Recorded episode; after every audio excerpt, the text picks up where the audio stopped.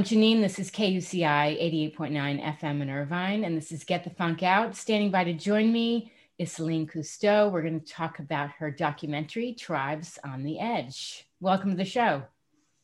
Thank you for having me. So, I understand you're calling in from France, and um, yes, I am. mentioned previously that uh, you've been there since 2019.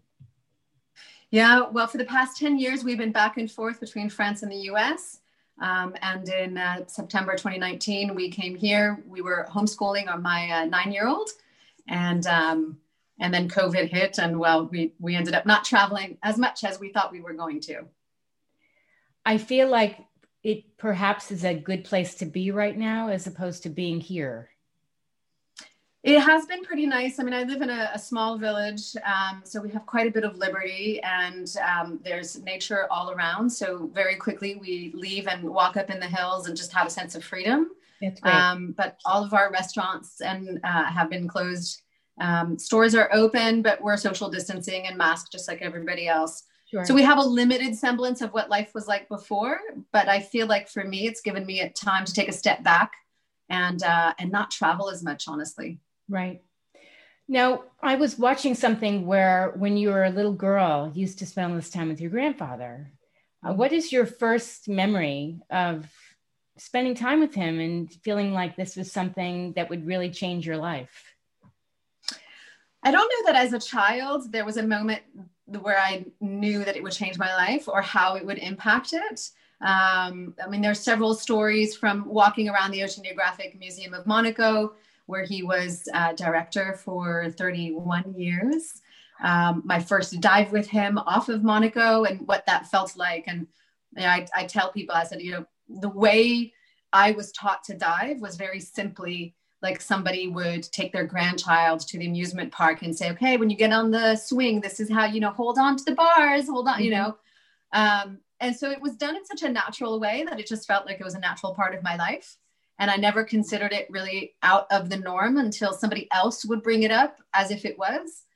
Um, a big changing point for me was going to the Amazon when I was about nine, ten years old.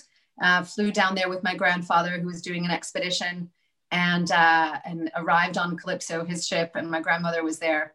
And those two weeks really anchored in me my connection to that place. It's incredible. Uh, let's talk about your film. I loved it. Thank it's you. So the way you um, created it, Celine, it's it's very educational for people mm. that I don't have any um, experience with the Amazon. I don't have this knowledge. I love the way it was laid out. What was the process like making this film? It was a long process, and it was a very personal one. Um, it, it was intimate because the story was really important to me. Um, but I was asked by the, the indigenous people of the Javari territory to tell their story to the world. And when I said yes, I didn't quite know what I was going to do, how far it was going to take me. Um, these are groups of people that I met in 2007 on an expedition with my father. And that kind of solidified my contact with them. Uh, three years later, in 2010, is when they asked me to tell their story. And I started filming in 2013 it um, because they trusted me to tell their story the process really had to be one of uh, almost treating it like my own story um, wanting it to be intimate and personal and not wanting to sell the story before i shared it with the world mm-hmm. which meant that i self-financed some of it. Um, a lot of the financing came from individuals who really believed in the project. It's a nonprofit um, and i really wanted to do it justice for them. Um, and it's a very difficult story to tell. Uh, the indigenous people are afraid of disappearing, yeah. and they asked me to tell the people, um, tell people around the world that they exist and they don't want to die. It's it's really heartbreaking, and you captured the lives of these people, whether it's hepatitis, you know, and the roots of where these things are coming from, and then the feeling of wait is the government responsible for wiping mm. us out and wanting to get rid of us for all in the sake of money? Yeah. You know? I mean, this was something that they had shared with me, and um, I, I, don't profess to be neutral in the story, but I certainly want to give space for variations um, of and theories to be told. So one of them that you're alluding to is the conspiracy theory um, that diseases like hepatitis were knowingly planted in the area because if the indigenous people are gone, the land can be exploited. Right now, the indigenous territory is protected to, protected by law, um, but that law is not fall- infallible. And um, indigenous rights in Brazil are not being respected, as are uh, environmental uh, laws and protection. So it's it's a it's a tenuous situation for them, and they know it. Mm-hmm. I I love the there was a scene, and I'm not going to give so much away, but I love a scene where the scene where the um I forget his name. I don't know if his name was given, but he talks about how he watches television and he sees what other people have in the world, but he loves it there. And then yeah. there's a little girl walking in the rain with her metal, uh, you know, bucket on her head. Oh. You're describing, it's funny, you're describing one of my favorite parts in terms of just that little moment he says that. He says, We see your world on television and it's nice, but our world here in the forest is better. Yeah. And that resonates so much with me. I'm, I'm glad you bring that up and that you've touched on it. Um, and that moment where the little girl walks in the rain, um, I, I, think it just resonates with all of us. And when I hear audiences, when I'm actually um, in in the room when people are watching the film, they react to that scene as well under the rain because it's like you could just imagine your uh, your own child walking in the rain, like or that. yourself. You know, when you think about yourself yeah. as a little girl walking in the rain, looking, you know, your feet, the puddles, whatever it is. You know, as when we get older, we have we have these fears or insecurity, yeah. messing up my hair. You know, but little when you're little, it's totally different. And in that scene, I mean, she's just trying to get from one house to another in a big rainstorm. And so the most logical thing is to grab a big pot and put it over your head. It's just hysterical. it's such like, innocence. Like I know, like she really needed to cover her head and she's you know, just wearing like Well, under- the pot covered her whole body. She was so tiny and it was so big. really cute. Um, tell me what it was like to be around uh, these mm. people. Now it was is it Beto? Is that his name? Yes. He wanted you to come and do this. Yeah, yeah. So he's the one that reached out in 2010 um, w- with an email, and um, being around them. You know, it depends. There's so many different groups there. So Beto, I consider my little brother now. I mean, he he's we leave each other WhatsApp messages, and I check in on him on a regular basis to see how he's doing. He actually lives outside the indigenous territory, and basically is a spokesperson for them at the government and non-governmental level looking for partnerships to bring in support, but also speaking for and on behalf of his people and the other tribes.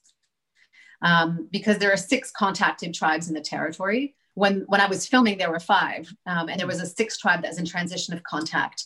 So we were not, um, they're not in the film at all, they're not represented visually. Um, but uh, as you may remember in the film, we talk about the fact that the Javari territory has the largest number of uncontacted people in the entire Amazon, concentrated in this one area. Um, going there, I only go to the villages where I'm invited and asked to come in. If they change their mind, we we don't um, we don't push. Um, even if it takes a day or two by boat to get to a village, to then get turned around because they've changed their mind for whatever reason. Um, and each of the ethnic groups is quite different in in their way of life, in how they hunt, and then there's a lot of similarities. So you start to see those and realize uh, these are it's like being in europe. You're not going to say that people from france are the same as germans as the same as spanish yet we're european. Mm-hmm. well it's the same thing. They're from the javari but their their culture their languages and their ethnicity is distinct. Sure. and so you you pick up on all of this. Yeah. Yeah. And tell me about your team. You have a very selective group of wonderful people they're amazing. Yeah. Um, first of all, going into this kind of story and going into the Amazon jungle is not an easy place to function, just on a professional level, getting up in the morning and having to work through the day in those conditions. It's hot, it's humid, it's buggy. Um, you know, getting from one place to another is really complicated. Nothing ever fully works. You have to go at the rhythm of nature, which sometimes isn't the rhythm of production. So I really need to know that people who are coming with me can handle that. Sure. And then we also are in circumstances of potential danger. Um, we need to know that nobody's going to panic if something happens. I need to know that they're used to the life and death situations that we may or may not find ourselves in. Mm-hmm. And they are like my extended family. Most of them I had already worked with for a decade. Um, so they were people that, that I knew um, I could trust in the field. I would imagine not panicking is key because, like, here you were, you run out of gas, you've got yeah. a gazillion bug bites all over you, you know, yeah. just keeping calm and knowing, you know, that you, as, I think there was a scene where you had, um, you said we went here and then it was 15 hour boat trip to get to you know our destination and what if you got yeah. there and they said sorry we changed our minds you would just have to mm-hmm. turn around yeah, and everybody needs to keep their wits about them, but also their humor mm-hmm. because the, the circumstances change. I mean, I'll give an example that's not in the film because I, I hope you know everybody goes to see it and they can see the circumstances that we actually told stories about. But one example is we left one village, we said goodbye to the people we were filming. We're heading down river. We crossed over on the Peruvian side to get gasoline. And when we get there, what I see is uh, two women with two kids and the younger woman is just like sweating fever her two one of her kids is completely limp and i was like oh. you guys all have malaria. And they're like yeah but our our men are out hunting and they, they leave for two weeks. We can't leave. So here is her infant who's maybe eight nine months old and her other child who's about two years old. And i'm going we can't we can't just leave you here. So i unloaded a couple of my team members. I said you wait here. I said, I'm going to take them back up river because the village we had just left had a microscopist who could actually take a blood sample and um, could determine if they had malaria, and he had basic medication. So again, you say, okay, well, we're adding another four hours onto our route. You guys are just going to wait here. We'll be back for you. Be patient. I ran the two women up there with an extra um, tank of, of gas, and then I paid somebody there to then bring them back to their home so that I could go down and you know keep going with my team and it's it's those little things that that's not what you think you're there for but that's what you end up being there for. And if you see those moments um, everybody just bands together. And my team they get they understand. They know. They know what's important. Well you switched into we're going to save lives right now. Yeah. That's what we're doing and that's do. although a film doesn't directly save lives um, it, it is the intention is to help support the idea that by sharing the story more people are going to understand. And after all, th- this is exactly what they asked me to do. Um, Beto Marubo's brother, Eliesio Marubo, so Beto from the Marubo tribe and his brother Eliesio left the indigenous territory when they were 16 and 17 by the command of their father, the chief of the village, to go learn the white person's world. Eliesio said to me, I because I showed them the film in November 2019. I went back to the Amazon to show the indigenous representatives the film and in the end i said you know I, I, just feel like there's so much more that we can do which we are. We're doing educational programs and we have a, an impacts campaign that we're keeping under wraps for the moment but that we're going to expand on. And i said i just don't know that this film's done anything for you. And he looked at me he goes celine he's like you will never know. He's like but your film has saved lives and you just need to sit with that and accept it. Yeah. and i think in, in our in our colonized modern world we feel like we need to witness cause and effect. We need to feel what's tangible. We like to know we're planting a tree. We like to see that tree. Yeah. Sometimes what we do is we shift consciousness and we're not quite sure what that looks like. Or we inspire people and they won't tell us because we haven't seen them in six months because they were at the university we spoke to and maybe they changed their major and they're doing something else. Sure. Or maybe this film has saved lives and I have to trust that he knows that and he's telling me not to make me feel good because he has no reason to, but because he knows. Yeah. So you, you have to do everything you can and and know that if your intention is real and authentic, there's a repercussion that's positive on the other side. Well, that's a great message for the film. That you know, if you see something, do something. Yeah. You know, let's re as I call it, redefining humanity. Mm, you know, I like that. It's really important. I like that. You know, they have that in the New York City Metro. If you see something, say something. Mm-hmm. Um, but if you see something, do something. And you know, I don't, I don't try to convince people to be passionate about my passions. I try to convince people to understand what their passions are and follow through. Right? If you're inspired by a cause, do that. Because if it's your, if it comes from your heart and your inspiration, you're going to do that every day. Right. As opposed to just buying into somebody else's passion you may support it for a moment which thank you we all appreciate it but in the long run it's something that has to be continuous. Definitely. Yeah. It's amazing. What else would you like people to know about the film? Um, the film is tough, it, but I, I, think we shouldn't shy away from what's difficult. And, you know, I put myself in front of the camera not because I wanted to, but because I felt that I could be a conduit for the audience um, to hopefully identify themselves with, with who the story really is about. But the mm-hmm. story is about all of us. Um, we are doing an educational campaign. We have a, a, university partner, so we'll be creating an educational curriculum Great. that will come out hopefully in fall 2021 um, that we'll make available. Uh, we have yet to figure out the distribution, but it will be for non-traditional distribution.